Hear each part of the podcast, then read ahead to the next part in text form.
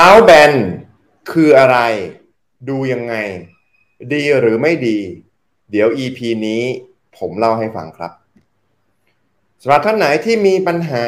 สุขภาพไม่ค่อยแข็งแรง ไม่สบายบ่อย อยากดูแลภูมิต้านทานให้แข็งแรง ลองรับประทานอาหารเสริมกูดกัดดู แล้วคุณจะแปลกใจกับผลลัพธ์ที่เกิดขึ้นครับ สั่งซื้อได้ทาง Line ID at wellness ครับ คุณเคยสงสัยไหมว่าที่บางทีได้ยินคำว่า เท้าแบน โรคเท้าแบน ภาวะเท้าแบน หรือภาษาอังกฤษเรียกว่า flat foot หรือ flat feet นะครับ ผมเองก็เคยสงสัยนะ แล้วผมก็ไปหาคำตอบไปเรียนรู้มานะครับ ตั้งแต่สมัยตอนที่ยังเป็นครูสอนออกกำลังกายอยู่นะครับ คืออย่างแรกเนี่ยต้องมาทำความรู้จักกันก่อนว่า เท้าแบนเนี่ยมันคืออะไร เท้าแบนเนี่ยมันคือภาวะที่เวลาเรายืนกับพื้นนะครับราบเนี่ยเราไม่มีร่องใต้ฝ่าเท้าเลย ซึ่งมันก็ไม่ค่อยดีนะไอการที่เรายืนไปปุ๊บแล้วเนี่ย พื้นผิวผิวเขาเรียกอะไรอะ ผิวหนังใต้ฝ่าเท้าเราเนี่ยลงไปแนบสัมผัสกับพื้นเราเสมอกันเลย ไม่ได้มีร่องตรงข้างใต้ฝ่าเท้าเราเลย อย่างเงี้ยอันเนี้ยเขาเรียกว่าภาวะเท้าแบน ก็แปลตามตัวเลย ทีนี้เราจะดูยังไงล่ะ วิธีการดูนะครับ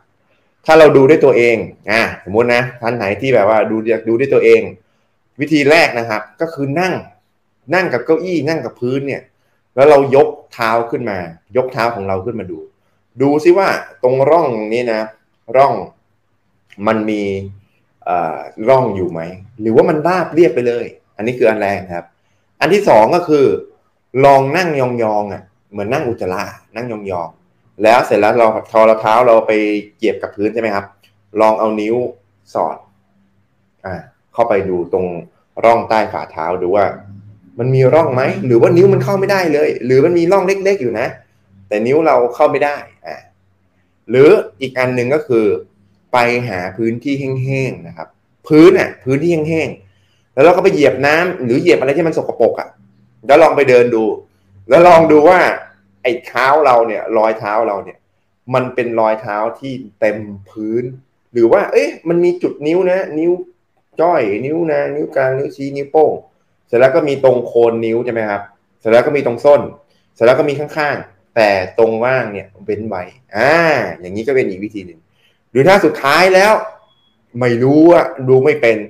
ก็ไปหาคนที่เขาดูเป็น ไปหาผู้เชี่ยวชาญ ไปหานักกายภาพ ไปหาหมอเนี่ย ให้ช่วยดูให้ อันนี้คือวิธีการดูนะครับ ทีนี้ถามว่าเท้าแบนเนี่ย ดีหรือไม่ดี อ่า ตอบได้เลยว่าไม่ดี แต่เพียงแต่ว่าจะดีไม่ดีมากไม่ดีน้อยเนี่ย ขึ้นอยู่กับคนขึ้นอยู่กับอายุว่าขึ้นอยู่กับน้ำหนักด้วยนะขึ้นอยู่กับปัจจัยหลาย ๆ อย่างว่า มันจะไม่ดีมากไม่ดีน้อยอยังไงเอ่อรู้ไหมครับว่าอ่าเดี๋ยวผมเอารูปให้ดูดีกว่า เท้าเนี่ย มันควรที่จะต้องมีช่องว่างนะครับ ช่องว่างในใต้ฝ่าเท้าบ้าง เพื่อให้มันเกิดการขยับเกิดการ movement เกิดการ control ที่ดี ถ้าราบเรียบเกินไปเลยนะ เต็มไม่หมดเลยไม่มีช่องว่าง อันนี้ก็ไม่ดี กับอีกมุมหนึ่งนะครับ ที่มันโก่งเกินไป คือหมายถึงว่าเท้าเนี่ยมันโก่งเกินไปกลายเป็นพื้นที่ที่รับแรงเนี่ย มันก็น้อยเกินไป อันนี้ก็ไม่ดีอีกนะครับเรียกได้ว่าควรจะต้องอยู่พอดีพอดี ส้นเท้าก็ต้องรับแรงนะครับ นิ้วเท้าก็ต้องรับแรง โคนนิ้วครับตรงบริเวณโคนนิ้วก็ต้องรับแรงรวมถึงบริเวณข้างข้างข้างข้างเท้าควรต้องรับแรงบ้างนะครับ ทีนี้ไอกระดูกนะครับ เชื่อไหมตรงข้อเท้าเราเนี่ยเป็นบริเวณที่สำคัญ แล้วก็มีกระดูกชิ้นเล็กชิ้นน้อยเนี่ยถึง 26 ชิ้น รวมถึงมีกล้ามเนื้อมัดเล็กมัดน้อยเอาไว้ควบคุมกระดกนิ้วควบคุมไม่ใช่แค่ควบกระดกนิ้วนะหมายถึงควบ คุมบริเวณการทรงตัวการเคลื่อนที่การลุกการยืนการเดินเนี่ยถึงยี่สิบเก้ากล้ามกล้ามเนื้อยี่สิบหกกระดูกกับยี่สิบเก้ากล้ามเนื้อโอ้โหลองคิดดูว่ามันสำคัญขนาดไหน ก็มันไม่มีใครที่จะเอามือเดินถูกไหมครับ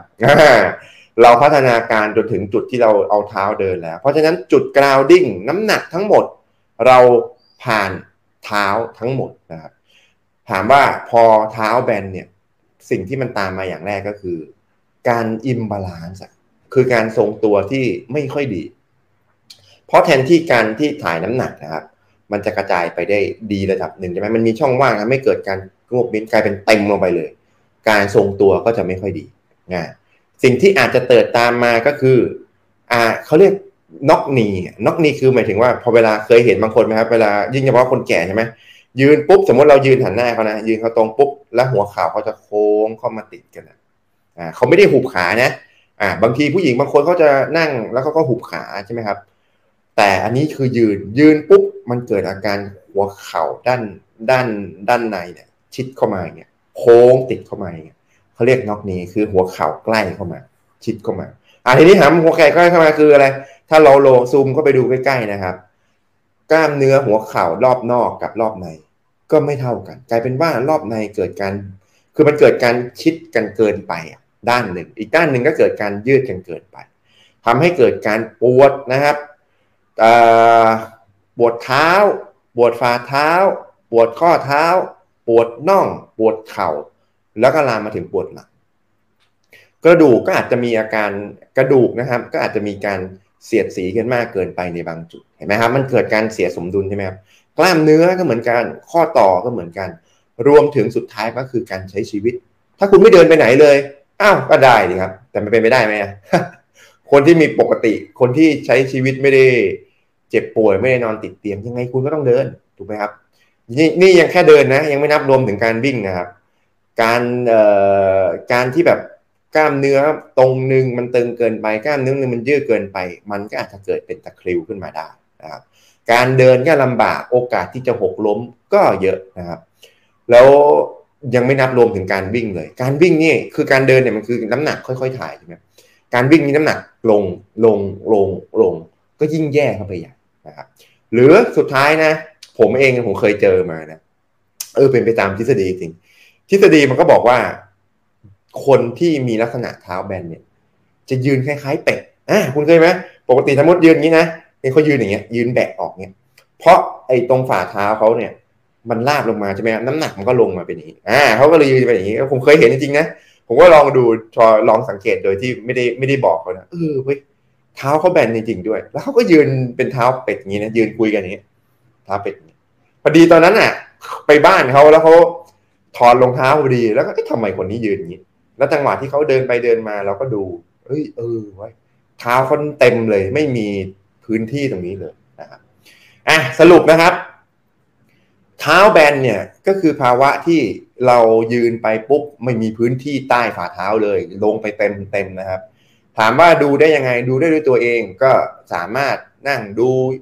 ก้มดูนะครับ หรือว่าออลองเหยียบพื้นที่เปล่าๆว่างๆหรือไปหาคนที่เขามีความรู้มีผู้เชี่ยวชาญเนี่ยดู ถามว่าดีไม่ดีไม่ดีอยู่แล้ว แต่ถามว่าจะดีไม่ดีมากไม่ดีน้อยเนี่ยก็ขึ้นอยู่กับคน บางคนเนี่ยตอนอนั่งปกติยกเท้าขึ้นมาเท้าก็มี ร่องนะแต่พอลงไปปุ๊บเกือบเต็มอะก็อาจจะไม่ได้มีผลมาก ก็ควรที่จะต้องเริ่มฝึกความแข็งแรงของกล้ามเนื้อใต้ฝ่าเท้า ฝึกความยืดหยุ่นของกล้ามเนื้อใต้ฝ่าเท้า เพื่อจะได้เพิ่มความโค้งอะของใต้ฝ่าเท้า แทนที่มันจะลงแฟตใช่ไหมครับให้มันโค้งขึ้นมาหน่อย แต่ถ้าคนที่เจ็บนะครับเอ้แฟนแบนแล้วเจ็บด้วยเนี่ยยังไงยังไงคนอย่างนี้ก็ต้องไปหาหมอไปหานักกายภาพเพื่อรักษาถูกไหมครับแต่ที่นะว่า แบนมากแบนน้อย เริ่มจะเจ็บหรือไม่เจ็บเนี่ย ยังไงมันก็ไม่ดีขึ้นอยู่กับคนถ้าเริ่มแบนแล้วก็ควรที่จะต้องเริ่มฝึกกล้ามเนื้อ ฝึกความยืดหยุ่นของกล้ามเนื้อใต้ฝ่าเท้าได้แล้วอะโอเคครับสำหรับท่านไหนที่ดูแล้วชอบรู้สึกว่าเป็นประโยชน์นะครับ ก็กดไลค์ถ้ารู้สึกว่าน่าจะเป็นประโยชน์กับคนอื่นรอบข้างก็กดแชร์ ถ้ามีเป้าหมายเดียวกันนะครับ อยากดูแลสุขภาพแบบองค์รวม คุณดีชะลอวัยห่างไกลโรคก็กดติดตาม ถ้าไม่อยากพลาดเนื้อหาดีๆ ก็กดกระดิ่งแจ้งเตือน แล้วพบกันใหม่ EP หน้า สวัสดีครับ